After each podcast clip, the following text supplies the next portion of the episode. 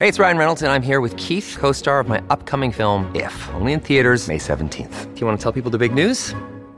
All right, I'll do it. Sign up now and you'll get unlimited for $15 a month in six months of Paramount Plus Essential Plan on us. Mintmobile.com slash switch. Upfront payment of $45 equivalent to $15 per month. Unlimited over 40 gigabytes per month. Face lower speeds. Videos at 480p. Active Mint customers by 531.24 get six months of Paramount Plus Essential Plan. Auto renews after six months. Offer ends May 31st, 2024. Separate Paramount Plus registration required. Terms and conditions apply if rated PG. This episode is brought to you by Shopify. Whether you're selling a little or a lot.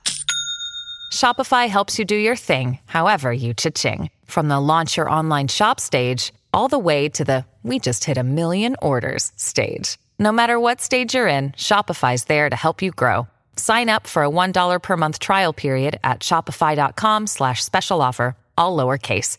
That's shopify.com slash special offer. Hello, everybody. This is Marshall Poe. I'm the editor of the New Books Network. NBN listeners like to read books and buy them. So we thought we'd tell you that right now, our friends at Princeton University Press are having a remarkable site wide sale. You can get 50% off books, including ebooks and audiobooks, with the code 50, F I F T Y, at checkout until May 31. You can save some real money on Princeton University Press books. I encourage you to go there and check it out. Welcome to the New Books Network. Welcome, everyone. I'm Joe Butterfield, and I'm both an instructor and the Human Rights Certificate Advisor at the University of Iowa Center for Human Rights. I also teach courses in the history of human rights and U.S. foreign relations, the Cold War, and the world since 1945 for the UI Department of History. This episode is part of the University of Iowa's Center for Human Rights contributions to the New Book Network's Human Rights Collection. Our center part of the University of Iowa College of Law, teaches the University of Iowa's undergraduate certificate in human rights, and engages in a broad range of scholarship and programming. We invite you to learn more about the center and our work by visiting uichr.uiowa.edu. Today, I'll be chatting with Dr. Vanessa Walker about her book, Principles in Power Latin America and the Politics of U.S. Human Rights Diplomacy, published by Cornell University Press in 2020. Vanessa Walker is the Gordon Levin Associate Professor of Diplomatic History at Amherst College, where she teaches classes on U.S. politics, foreign relations, and human rights. In addition to Principles in Power, she is also the author of several articles on the Carter administration's human rights policy. Vanessa received a PhD in U.S. international history from the University of Wisconsin Madison and is the recipient of several awards, including a graduate fellowship at the Miller Center for Public Affairs at the University of Virginia, the Gerald R. Ford Scholar in honor of Robert Teeter at the Ford Presidential Library, a George Mosse Fellowship at the University of Wisconsin Madison and Hebrew University of Jerusalem, as well as the Stanton Foundation Applied History Fellowship. Welcome, Vanessa. Thanks, Joe. It's nice to be here. Well, wonderful. You know, I've been thinking about your book, and you know, oftentimes what we initially me- imagine when we set out on a project and what we ultimately produce can be two very different things. Can you tell us a little bit about the genesis and trajectory of the book? Mm-hmm. Yeah, so I um, had originally started um, this project with kind of a pretty traditional focus on the Carter administration's human rights policy. It was something I had worked on uh, as an undergraduate with my advisor, David Schmitz, at Whitman College. Um, and so I wanted to continue with that work in graduate school. Um, and so I kind of took a pretty traditional diplomatic history approach initially. I was looking at government memoranda, State Department cables, presidential policy statements. Um, but as I filtered through those materials, I kept finding references to reports from various human rights groups, summaries of conversations with advocates, um, including Latin American activists. Um, memos about how to deal with congressional pressure on these issues. Um, and this wasn't just the more established groups that we might think about today, like Amnesty International, which frankly, itself was pretty young at that time, but also really small operations and grassroots networks were showing up in really high level diplomatic chatter and conversation. So let me let me give you one example. The Washington Office on Latin America, which is a group I discuss a lot in my book, is this tiny group. It's founded on a shoestring in 1974 to promote human rights in U.S. Latin American relations, and it was very critical of U.S. Cold War policies, and particularly the role of the United States in the Chilean coup that had brought Augusto Pinochet to power in 1973. So this is a really tiny operation at the time with a very small handful of dedicated people, um, but they had a lot of good contacts in Latin America who were channeling information to them um, that was being suppressed by official government media in Chile and Latin America. Um, and they're really not on the radar in the United States. So they start this newsletter in 1975 tracking congressional action related to Latin America and reporting on US policies.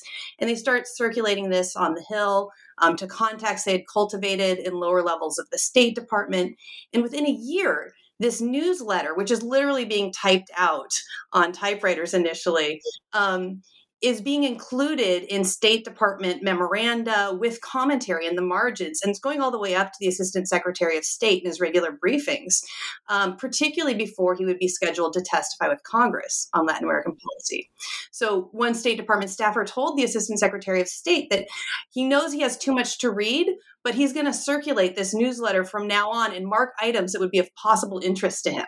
Um, and he warned him also that the human rights advocates would, uh, what he said, zero in on upcoming congressional testimony on human rights, implying that the Assistant Secretary of State really should be prepared and target his testimony to these groups as well as Congress. And so for me, this kind of level of um, of impact these, very small groups were having on internal policy conversations um, and relationships um, it's kind of like a positive version of those conspiracy theories and films where you have all these dots and threads connecting pieces all over this huge board. And so this is kind of my equivalent and a really direct way we can see non-government actors shaping foreign policy thinking um, including grassroots Latin American actors themselves coming into really the center of the policymaking process.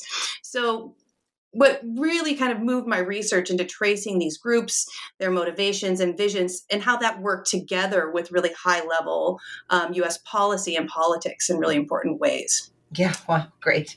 You know, and one of the things the book does so well is to show that synergy between non governmental organizations and Congress.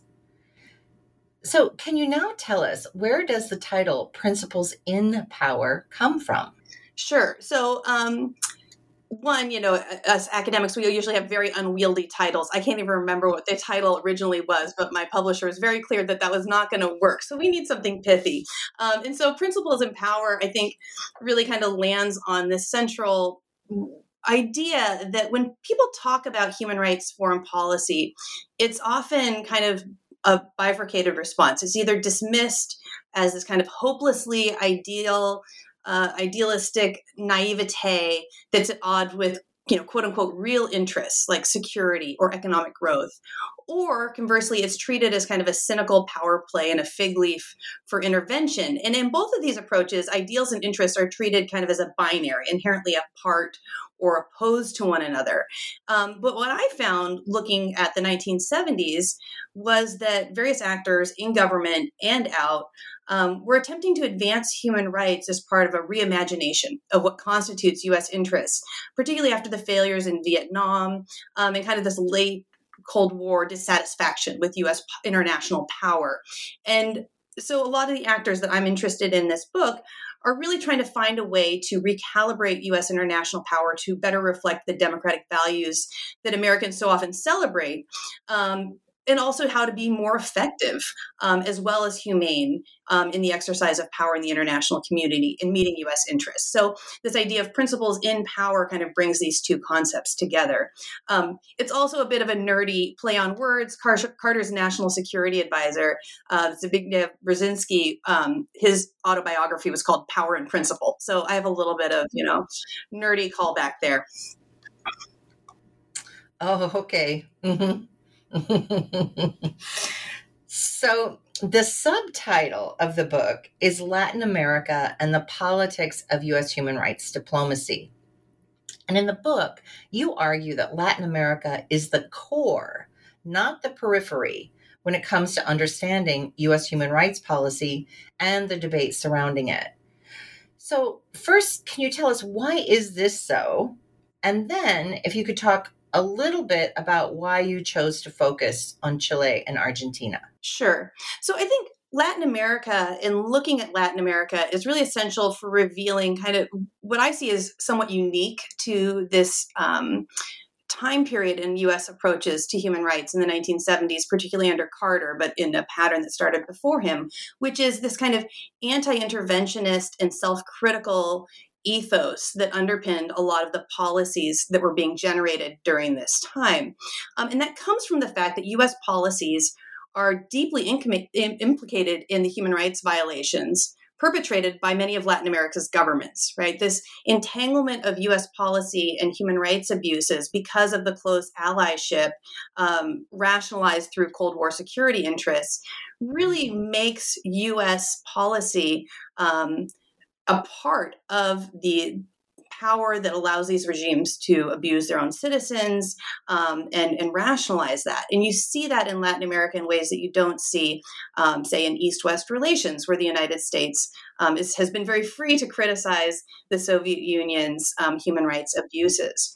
So, well, I think what's important about Latin America in this moment is that you have this new human rights advocacy targeting Latin America in the 1970s It's seeking to kind of um, mitigate foreign abuses, but it's also challenging these Cold War relationships between the United States and right wing regimes um, and kind of getting at the core of really rethinking the underlying assumptions about Cold War security and policy.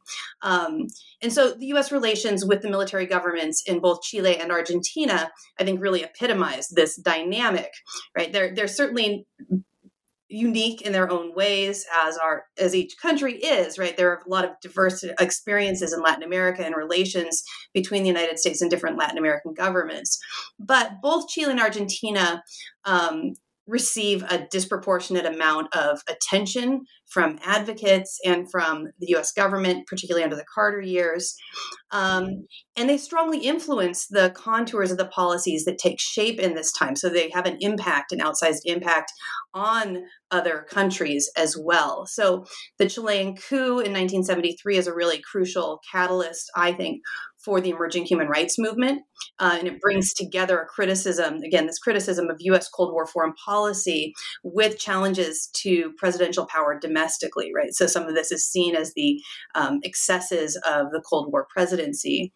Um, and I think Argentina is an interesting case because it's in a lot of ways regarded as one of Carter's more successful um, cases of implementing uh, his administration's human rights policy. But even in this success story, you see a lot of tensions. You see um, the limits of what even a dedicated focus on a human rights policy can accomplish um, in this environment. And so I think what you see when you look at Chile and Argentina is that the dilemmas faced by um, the administration and advocates in implementing human rights policy in Chile and Argentina reflect other high profile cases. So, you know, these tensions between engagement versus dissociation about the limits of the US government to influence um, the internal practices of another government, um, the legacies of U.S. intervention in Latin America and beyond. Um, and of course, congr- entrenched congressional opinion and other competing interests in these areas. So, um, so that's really why I think Latin America um, has kind of is a really important place to look to understand these dynamics. Yeah, and maybe because the focus is Chile and Argentina, the time frame kind of makes sense. But could you tell us, um, just confirm how you settled on the time span between 1973 and 1982? Yeah. So, you know, again, I started off thinking uh, I was going to talk primarily about the Carter administration, you know, so 77 to, to 1980. But of course, human rights is not Carter's creation. Um, there was a lot of momentum and important groundwork that happened in the years immediately prior to his election that he really builds on and amplifies and that decisively shape ultimately what he's able to do and how he does it.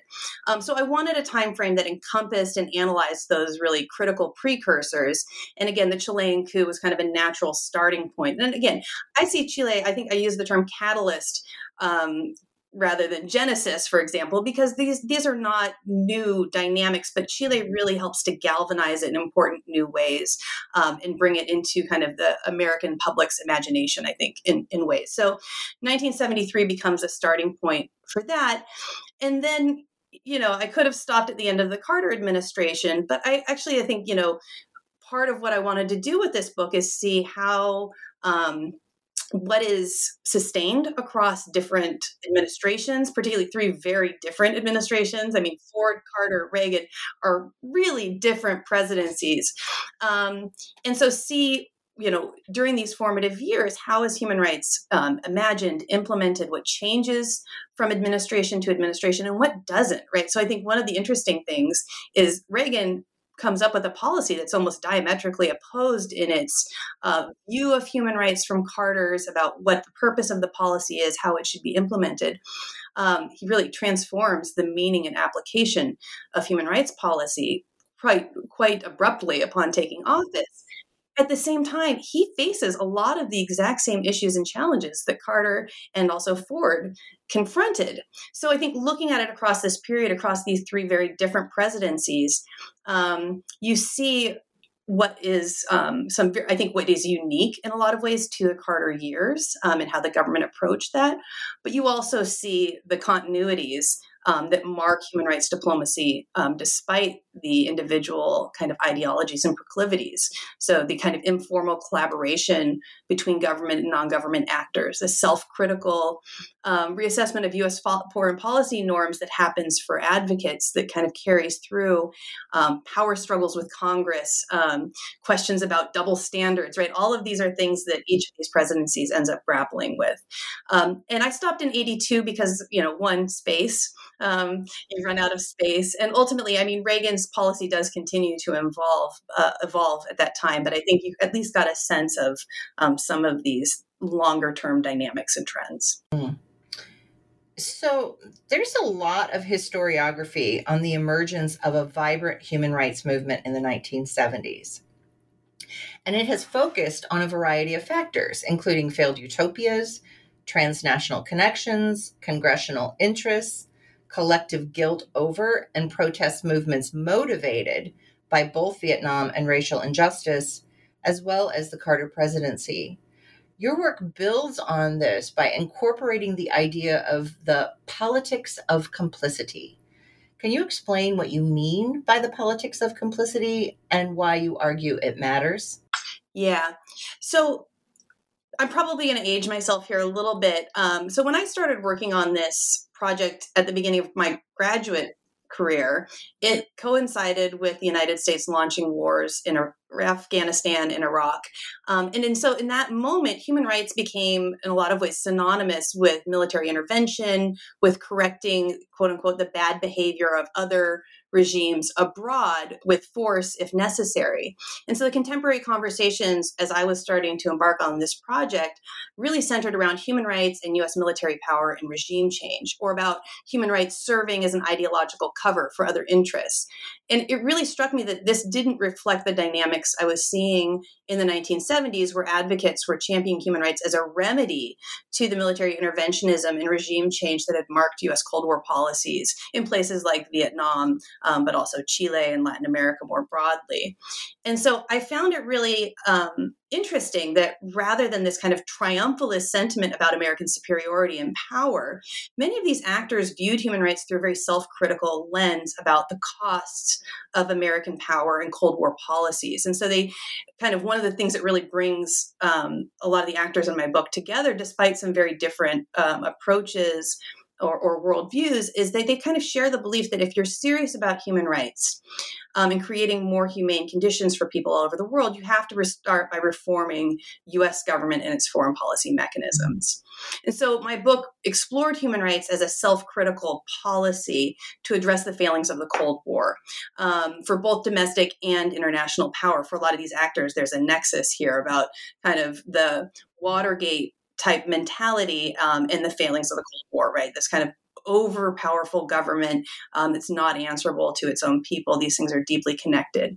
Um, and so the actors I look at in my book, who I titled The Movement, um, to kind of give them a collective identity, and I think ultimately the Carter administration, um, are really defined by their belief that curtailing human rights abuses abroad requires the reform of U.S. government's interventionist policies that supported repressive regimes in the name of Cold War security relationships.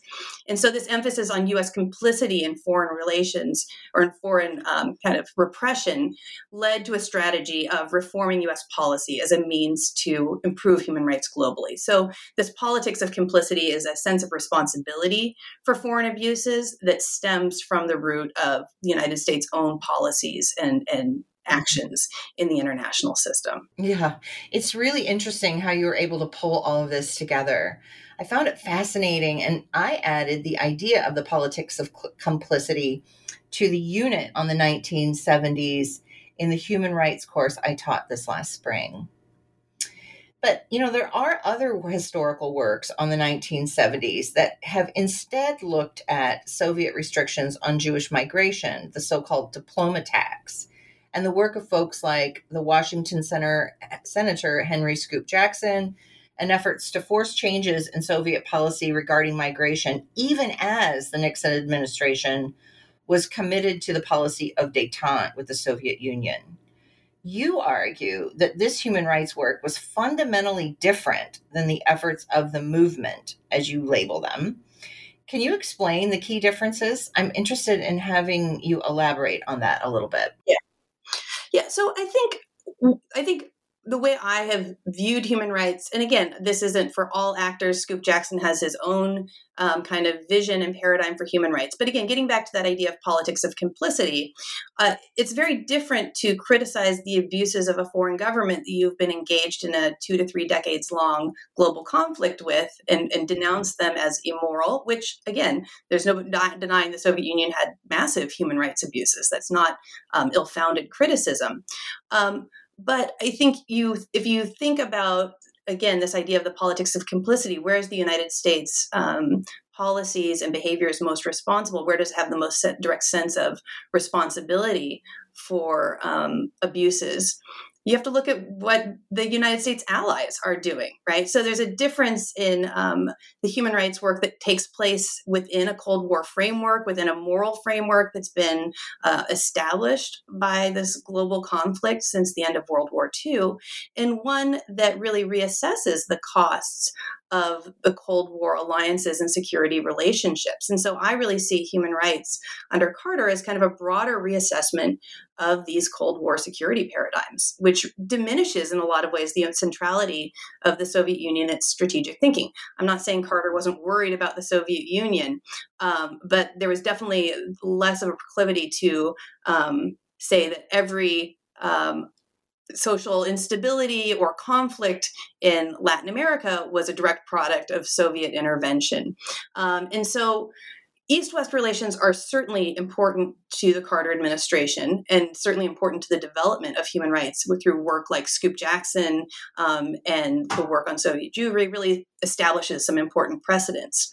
But you also have to look the Carter administration didn't expect that its human rights policies would um, give way to substantial improvements in the Soviet Union's practices. Right, human rights problems within communist sphere were a serious concern, but there weren't a lot of levers for the United States to deploy in the way that you had with your own allies. So the primary instruments formulated by Congress in the mid 1970s and implemented in bilateral relations, particularly restrictions on foreign aid, international financial institutions, State Department country reports, these all overwhelmingly targeted US government's alignment with and support for US Cold War allies. And so, unlike violations in the Soviet sphere, US advocates um, and again, Carter administration officials often viewed human rights abuses in Chile and other Cold War allies as a product of kind of uh, US policies and dysfunctional US policies resulting from these kind of assumptions about security um, grounded in this Cold War conflict. Um, so that's i think that you know those those are some of the fundamental differences and it has again it's this about this kind of self-reflective element the self-critical element of us policies versus externalizing abuses as something happening by other governments over there that the us actually has to fix but isn't responsible for Yeah, and, and while you just mentioned some of that congressional legislation, I'd like to flesh that out a little bit. You argue that the Chilean 9 11 coup in 1973 that overthrew the democratically elected socialist government of Salvador Allende served as a catalyst for some of this legislation. Can you talk about what you think the most lasting impacts of that legislation are? Yeah. So, again, I think there were, Chile brings together a lot of um, ideas and um, efforts that had kind of been more diffused but had been tried out things like linking foreign aid us foreign aid to human rights practices um, these kind of very close collaborations between non-government actors and Congress, right? Those Chile was not the first time those things existed, but I think it really gave momentum to more diffused efforts that were happening. Um, and so I think ultimately, you know, in the wake of the Chilean coup, and again because of this kind of the prominence that, that Chile had um, in the public imagination before the coup for a lot of leftists um, and internationally, and the revelations that later come about U.S. Um, direct involvement um, in the lead up to the coup and destabilization efforts that come out through the Church Committee. Um, these really help to solidify a, a, very direct connection between U.S. Um, aid and policies and foreign repression. Um, and I think this then codifies partnerships between groups. Congress um, has uh, develops really strong working relationships, not just with Chilean activists, but with a lot of these new groups that are taking shape at this time. So it becomes kind of a vanguard of how a lot of these working dynamics um, develop in Washington. Uh, the use of information politics, um, the use of country reports, um, to kind of hold governments accountable for their practices. And initially, country reports are only done on countries that receive U.S. aid, right? So again, that by by definition is a self-selecting group. You're not going to have country reports on communist sphere governments initially. That changes later, um, but you have these country reports that are required to be produced by the State Department through congressional legislation that details um, the human rights practices of various foreign governments that were receiving U.S. aid, both military and economic, um, and later international financial institutions. And those reports are often building off the work of non-government actors um, and non-government groups like Amnesty International, and they also provide a very important platform. Then, when the State Department, say under the Ford administration, wants to um, kind of play down some of the abuses because of concerns about security interests, non-government groups take those country reports and say look the, the state department is really downplaying the number of people who are being disappeared the reports of torture. We have our own reports that are credible um, and here they are. And so it kind of gave up a an annual reckoning um, and, and, really amplified the voices of these um, grassroots activists both inside government because you had the State Department and Congress relying on their reporting, but also gave them a very public stage when these reports were ultimately um, released by the State Department. Yeah, and I, I think shadow reporting continues to play really important roles. So, one of the things I found fascinating about the book is how you address the seeming contradictions of Carter's Latin America human rights policy. So, can we flesh that out a little bit? Well, there have historically been tensions between the protection of international human rights norms and the prerogatives of sovereignty.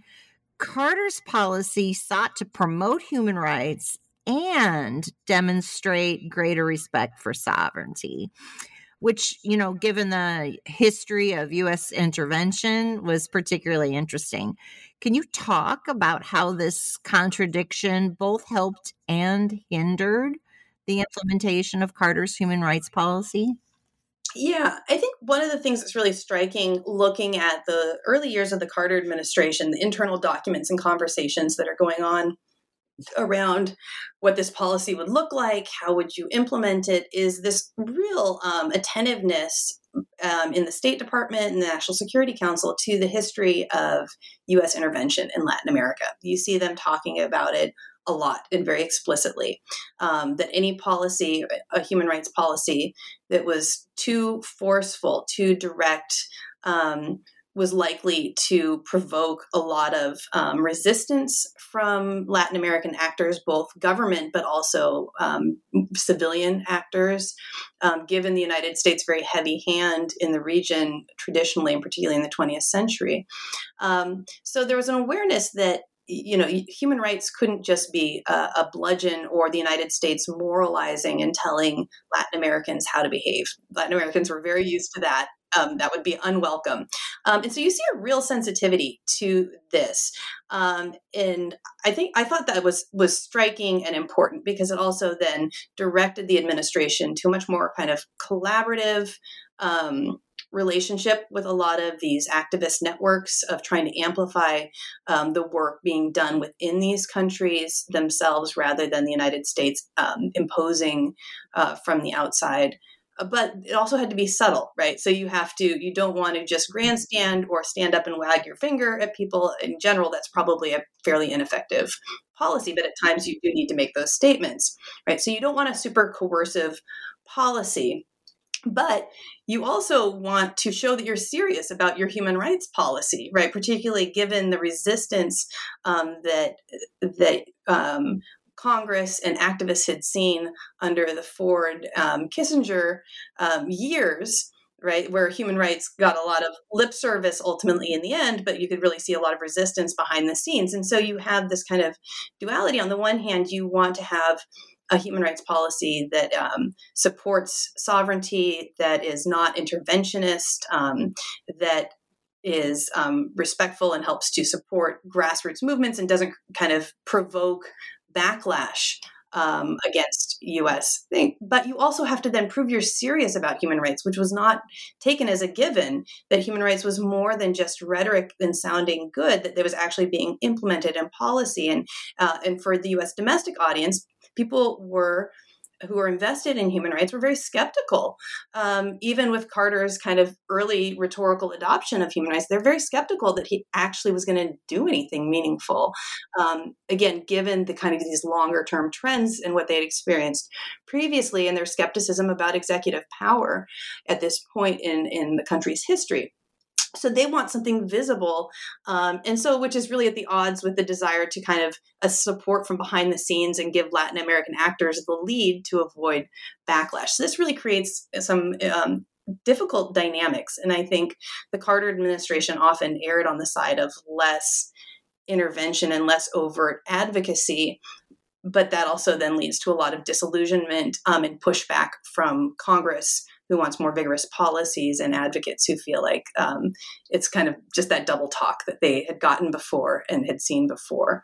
Um, so you see this, you know, Eduardo Frei comes, um, who's the former president of Chile um, and one of the kind of leaders of uh, the resistance to Pinochet. And he's seen as a moderate. He comes to the White House in 1977 for a visit, um, and he meets with Brzezinski and others. And he tells them, he's like, you know, human rights policy is great. We we love what you're doing. You should definitely keep that up, but please don't intervene too directly. We don't need certainly we don't need military force uh, what we really need is you know the empowering of people on the ground right? So there's always this kind of dance about how to do that um, and the, the, fear that an o- overly punitive policy would lead to um, nationalist backlash and actually shore up the support domestically of, of a lot of these repressive regimes yeah. And that tension itself is really interesting because you think that folks like Donald Fraser and Tom Harkin would be natural allies of the Carter presidency, but there are tensions there too, right? Can you talk a little bit about that? You know, not just standard infighting between the branches of government, but uh, how some of those likely allies uh, had complicated relationships. Sure. Yeah, and I mean, I think this is this is natural just because people agree on human rights being a central part of US foreign policy doesn't mean they agree on what those priorities are vis-a-vis other issues about how you should approach it and go about it, right? Advocates are going to want a much more robust policy whereas career diplomats are going to have a more temperate approach. They're going to see a larger array of issues that have to be balanced in front of them.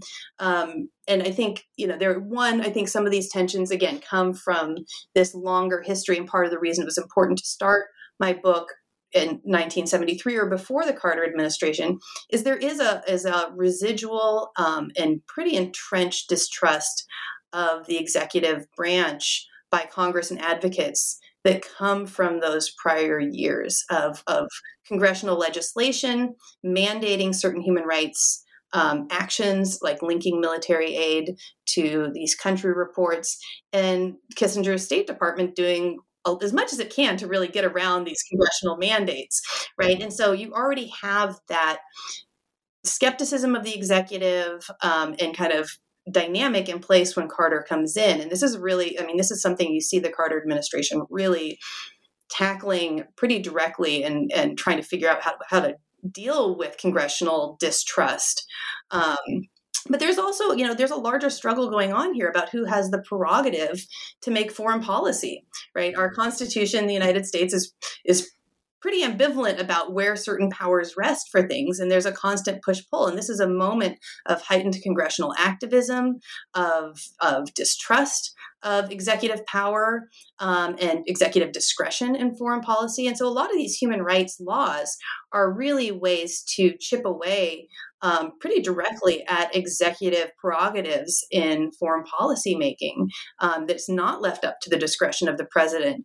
Um, and, you know, a president is naturally going to push back on that. Carter does not want to give up his presidential prerogatives um, or um, cede to Congress his flexibility and ability to decide on a case by case basis um, what would be the best kind of approach and remedy to human rights in each moment.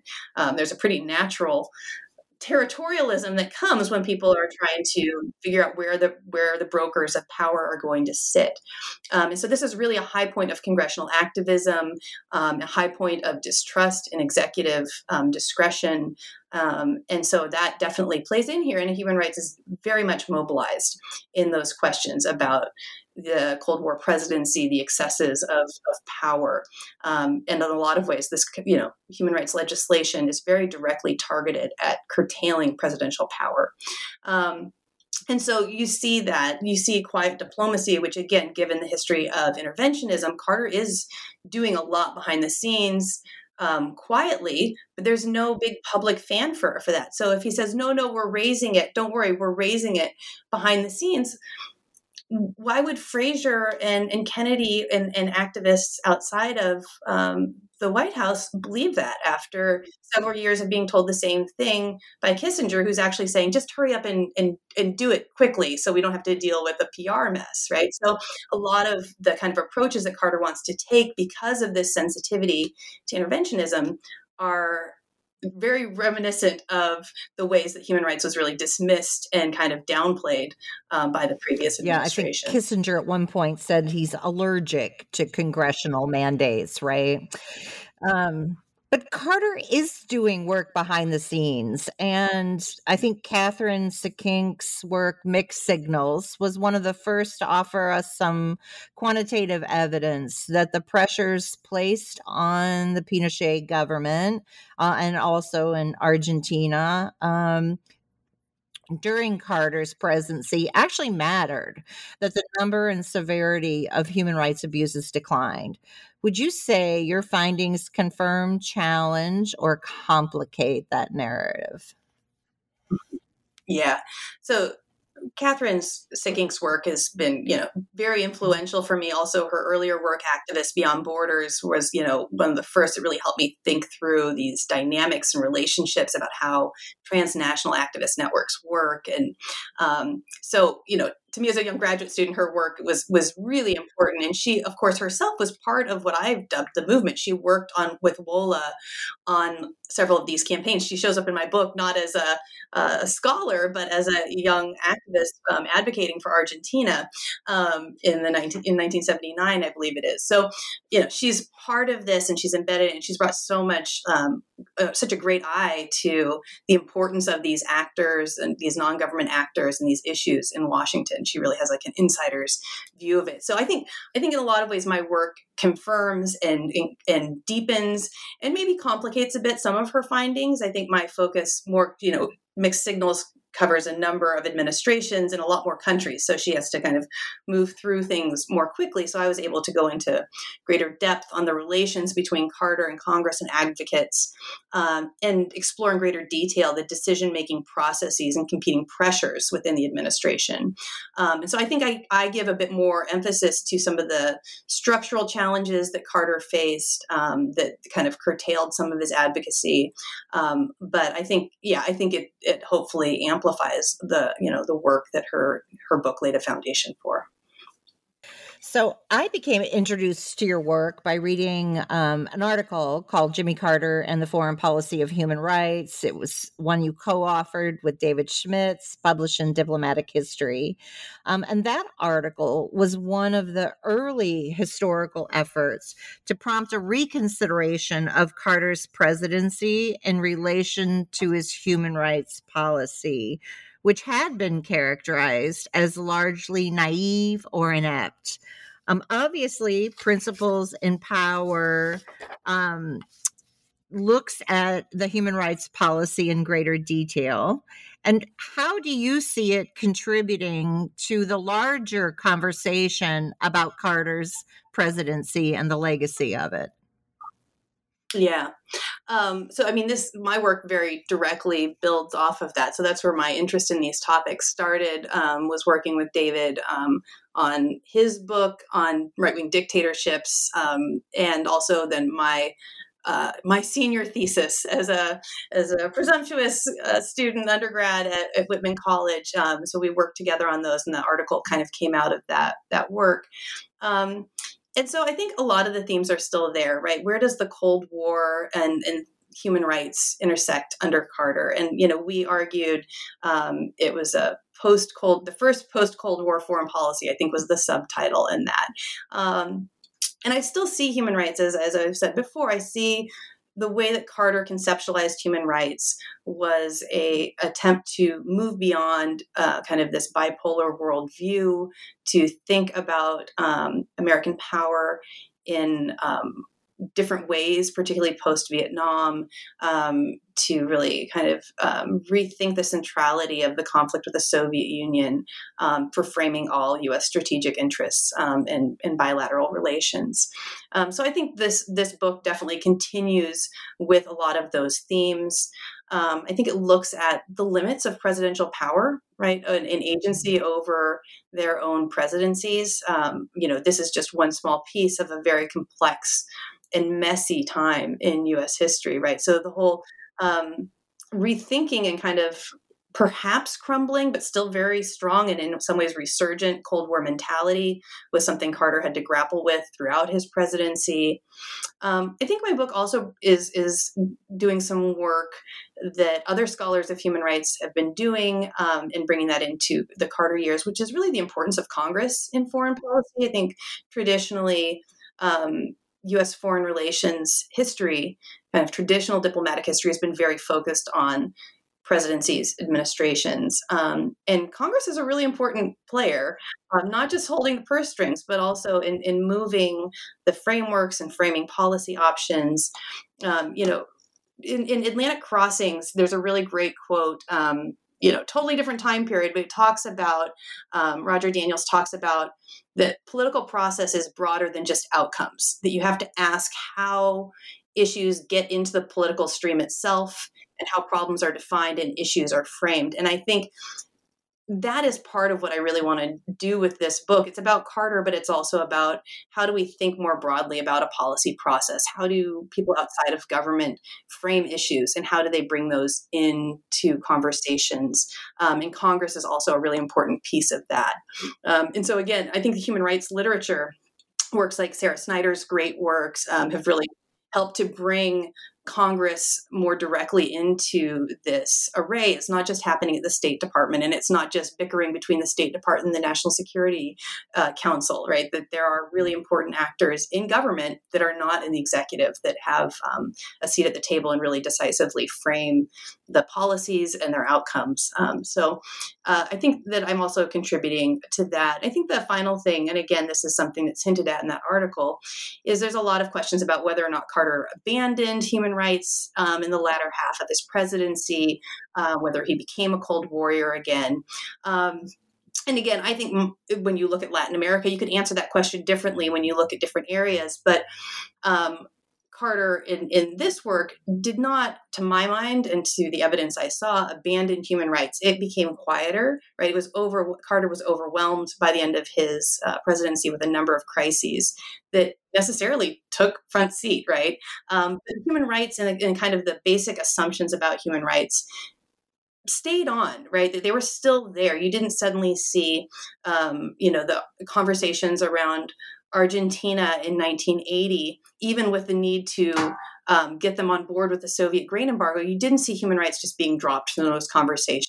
It, still stayed fairly central. And so just because it's less public doesn't mean it went away. Um, and I think, again, looking below the surface, you know, a lot of the Carter historiography when we wrote that article in 2004 was based on public perceptions because the declassification of internal documents hadn't really arrived to inform the literature at that point. And obviously it has now, and people are still arguing over this. Um, but what I see in there is that, you know, that there is a, um, human rights becomes less visible, but it doesn't go away. Um, and it doesn't just get jettisoned in the face of new security demands and, and really acute crises um, around the world. Yeah, I had a, a mentor one time talk about Carter as being the most luckless president, you know, with the trifecta of the Soviet invasion and Nicaragua. Um, so your chat, the book largely focuses on the Carter presidency. That's the heaviest um, uh, in the volume. And it really reinforces that the human rights based foreign policy is a seismic shift uh, in the White House. And one way is the incorporation of economic and social rights, right? The traditional focus had been civil and political rights, very much shaped by the Cold War paradigm. But your chapter on Reagan highlights not just a turn away from economic and social rights. I think Jeane Kirkpatrick calls them a letter to Santa Claus at in one of her works, um, and a focus on civil and political rights again. But one where you argue that they redefine human rights as human freedom um, and focus again principally on communist regimes. And so, you know, US foreign policy has an impact on the ground. So, how do you see that shift affecting how others experience US foreign policy? Mm-hmm.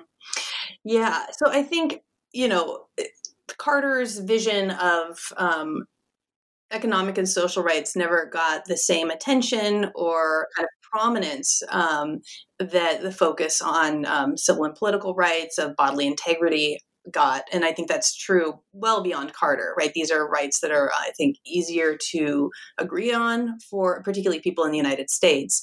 Um, but globally um, and so you definitely do see um, a shift, though. You see Carter trying to grapple with it. You see a lot of, um, you know, his first address to the United Nations, where he talks about human rights, is really centered on, you know, food security and water and and how those are human rights issues, right? For uh, that, and also in trying to um, reach out to the developing world and Latin America that there, there's a lot of attention given to the fact that they care a lot more about economic and social rights than political rights, or not more, but they're they're urgent, right? These are urgent rights for people, um, and they they care about those.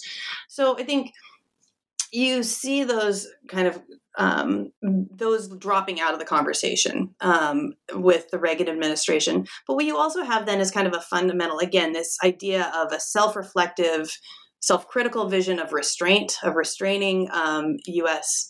Um, power, of checks on military sales, um, that the Cold War can't rationalize supporting dictators, um, and U.S. support shouldn't go towards repressing civilian populations.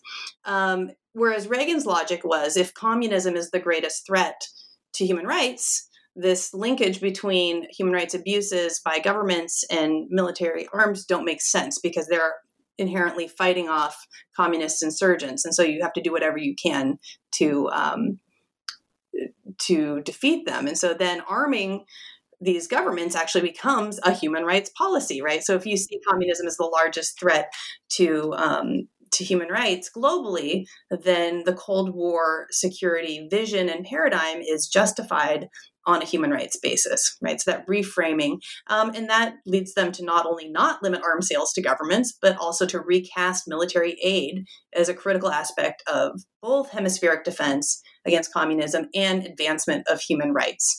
Um, and so you have here, I think, you know, again, this is what I think is so interesting about bringing Reagan into this conversation is you really see this kind of restraint and self-critical vision of human rights versus a very triumphalist return to kind of Cold War moralism uh, as human rights. Um, and I think there's an appeal to that. It's a, it's nobody likes self-flagellation um, and i think reagan it's an easier sell in a lot of ways and it's familiar to people right the cold war kind of morals and and kind of worldview still has resonance with a lot of people it's very familiar um, and it makes america kind of strong and kicking butt again and it feels good you know? And so i think as opposed to kind of well what did we do wrong? Um, you know self-reflection only is feels good for so long to people and i think that's a big piece of what happens um, in the 1980s so there are a lot of historical lessons in your book um, and there are, I think, two really persistent ongoing debates that you address really effectively.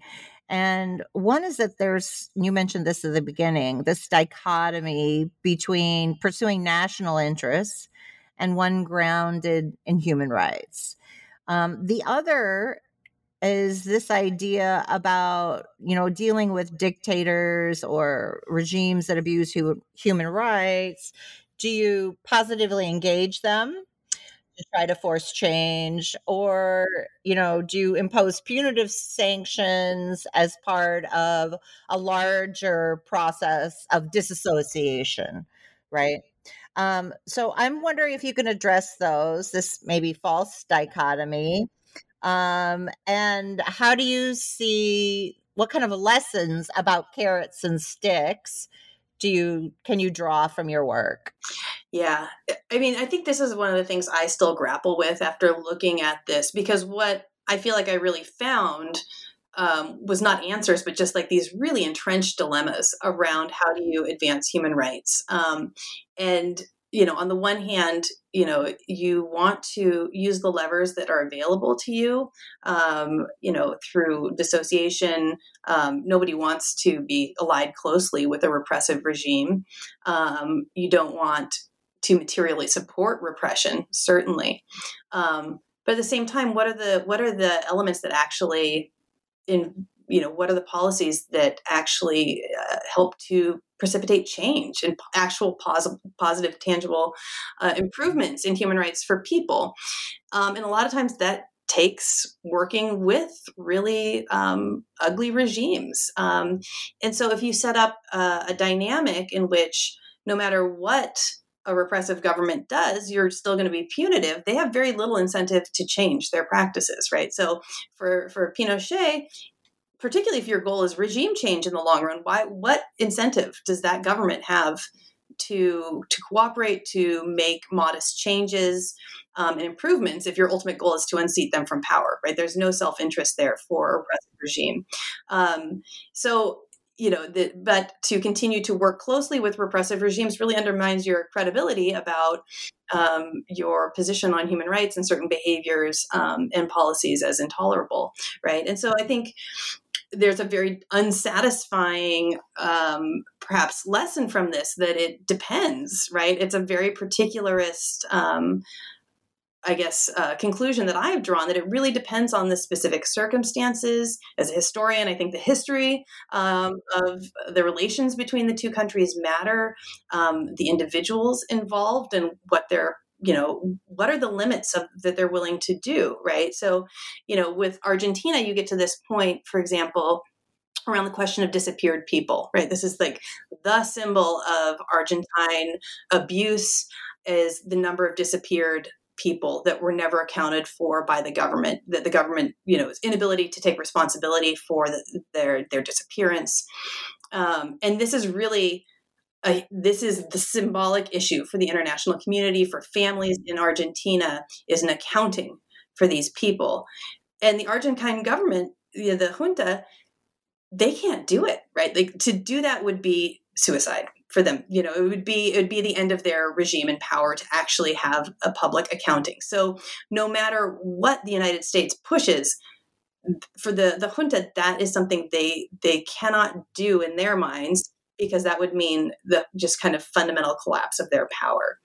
Um, but for the United States to back away from pressuring them on that would also mean walking away from the most predominant international symbol of human rights abuses and the number one issue that the Argentine families want resolution on.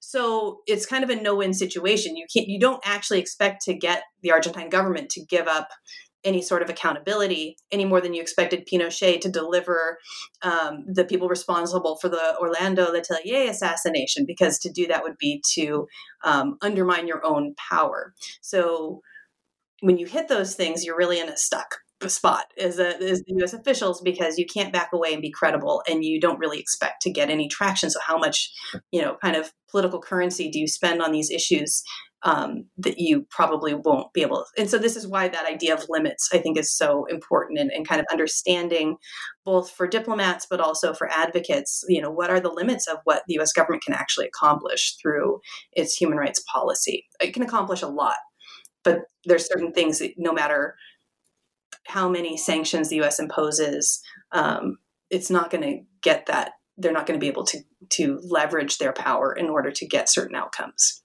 and kind of sitting with that discomfort is really yeah, hard. I think that's so so interesting because you know the solutions are always so particularist but what the public wants to consume is absolutist language right?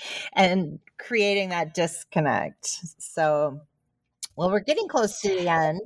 Yeah, I think there's a real tension between the universalist rhetoric of human rights as absolute and the realities of the limits of power, of policymaking, of, of the world we live in, right? And it's, a, I think, those gaps between that absolutist universal language um, and the lived realities um, are uh, lead to a lot of cynicism about human rights, lead to a lot of dissatisfaction with any human rights campaign. Um, and so I think just, I think maybe exposing those inherent tensions and contradictions in human rights is maybe a good first step in in trying to have a more viable policy um, to have a better understanding of that for people coming at it from all angles yeah and that brings me to my last question is you know, I'm putting a lot of pressure on you here, but you talk about a credible human rights policy at the end, and you know, you share some reflections. I'm wondering if you could share those in addition to what you just said. Um, what what does that look like? Yeah.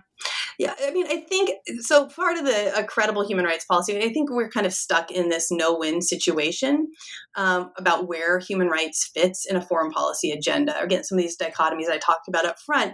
If it's kind of corralled into our understanding of national interest, then people are quick to dismiss it as self-serving.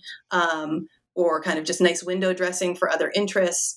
Um, but if we exclude it from our understanding of our national interests, we're setting up a, a, an inherent conflict between real interests and human rights.